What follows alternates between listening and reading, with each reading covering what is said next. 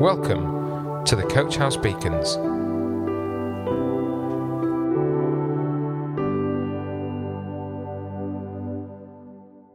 Hello and welcome to this Coach House Beacon. I'm Andy, and we're now into our second century of beacons. Perhaps it's time to thank all the contributors that have given their time and their energies so far. Jamie and Becca Baker, Steve and Alina Adzed, Johnny Knight, and Roger, Daniel Lamb, Steve Went, Melanie Jackson have all worked hard to keep you inspired and connected during this lockdown period. But it's also been a great advantage to us to do these talks, seeking inspiration from the Holy Spirit and God's Word, as well as speaking truth from the everyday situations that we find ourselves in. So I trust you've been helped, encouraged, and challenged along the way, both as a listener and those who have risen to the challenge of producing these beacons. As pastor of the Coach House, it's been tremendous to see the speaking team dig deep and respond with such rich application. It bodes well for the church family going forward. So thank you, everyone, for your efforts. And thank you to you, the listener, who's encouraged us to maintain such a high standard.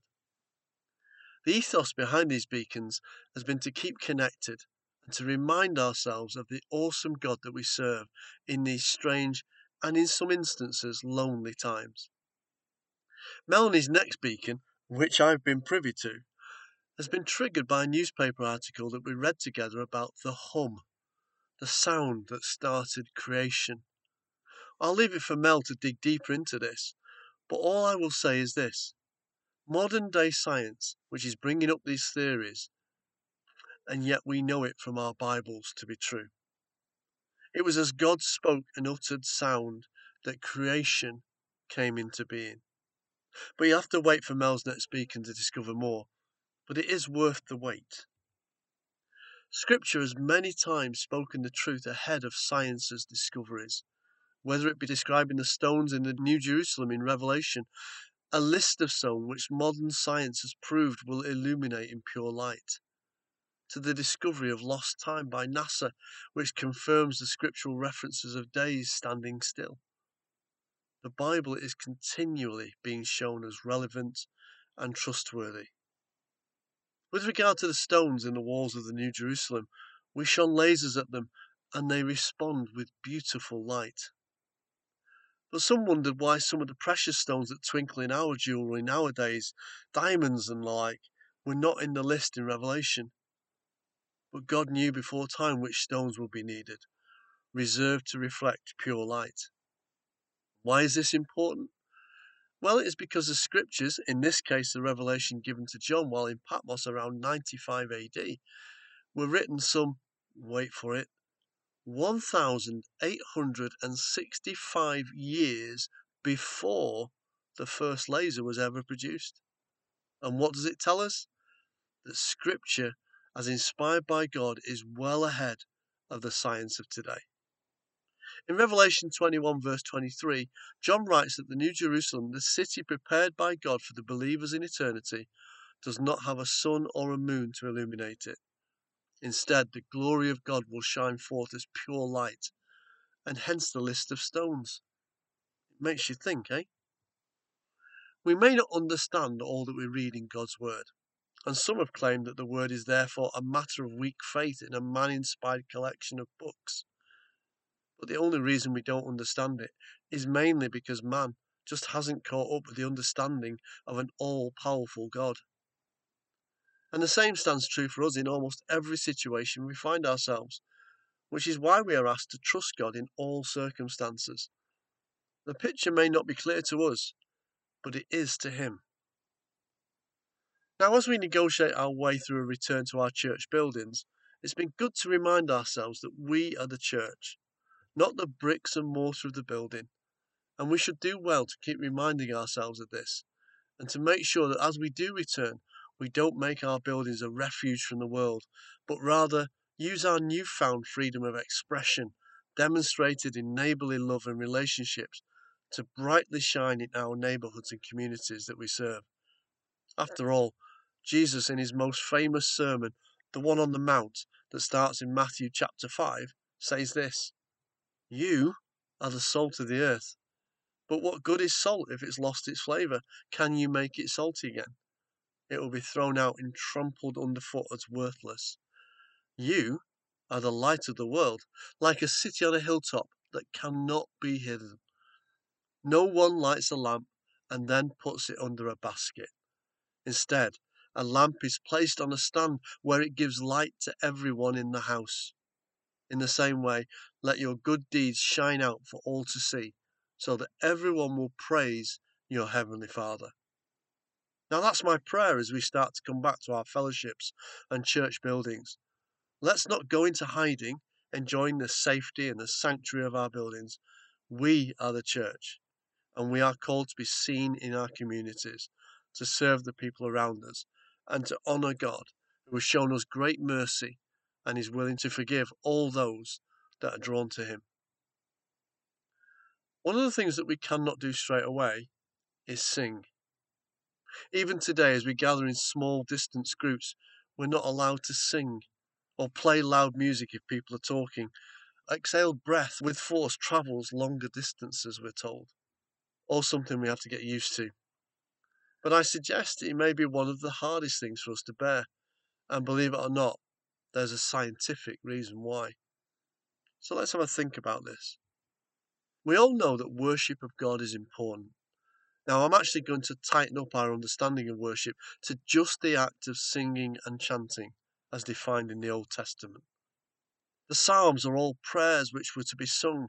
There are many other instances of God's people singing out their feelings and thoughts about God. In fact, today, a great deal of our theology or understanding of God comes from the songs we sing. We retain the memory of a song far better than a decent sermon. Football fans know this well. They chant and sing their theology of their club on the terraces, and with it comes a passing down of historical rivalry and praise for heroes. Somehow we can recall words to songs. That's any songs, almost word for word, without ever starting out to learn them. Think of some of your favourite ditties. It won't be long before your brain supplies the lyrics to you. And it's because of this that work with Alzheimer's sufferers has started to focus on singing songs.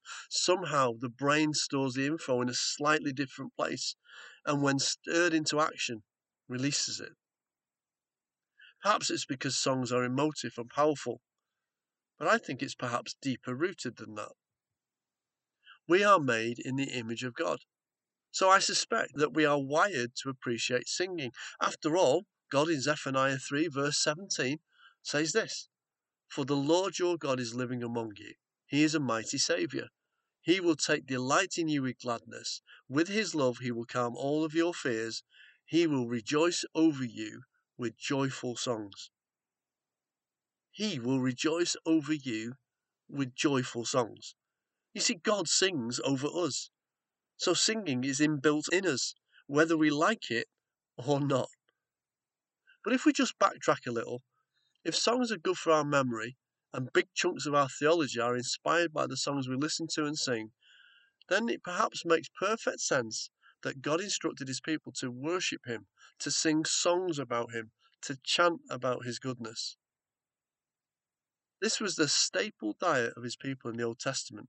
Read any psalm to see how the nature of God, who he is, and what he does for us is sung over and over again. Science has caught up now.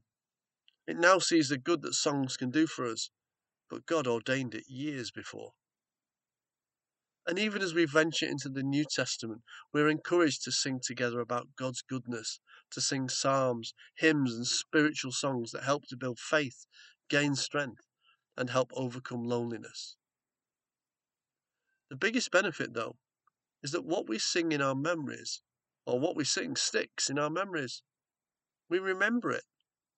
Ask anyone to recite a bit of a hymn, and they should be able to do so. It's a powerful indicator that God has used music and singing to act as an aide memoire to his people throughout the ages. So the lack of singing may be a worry to us. It may even be the thing that we find the hardest to do without as we return. And actually, it has nothing to do with style or presentation. It's what we associate our theology with. Ask anyone why they feel attached to some of the old hymns, and if you dig, you'll find that it isn't the tune, it's simply the truth of the words being sung. We may not be able to sing out for a while yet, but we can still listen to music and allow God to strengthen our hearts. Singing will return, and when it does, there will be a loud and joyful proclamation of who God is, resounding throughout the land.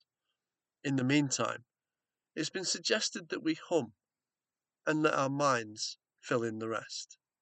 Singing in silence isn't something new. In fact, true worship comes from the heart. So let's not despair, but trust God for all that He is doing. And I'll finish with this.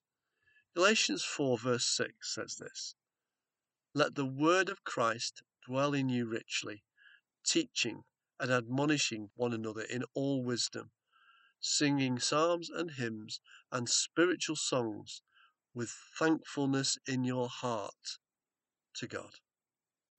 Coach House Beacons, the Coach House Church Daily Devotional. To find out more, join us on Facebook, Instagram, or on our website at www.coachhousechurch.org.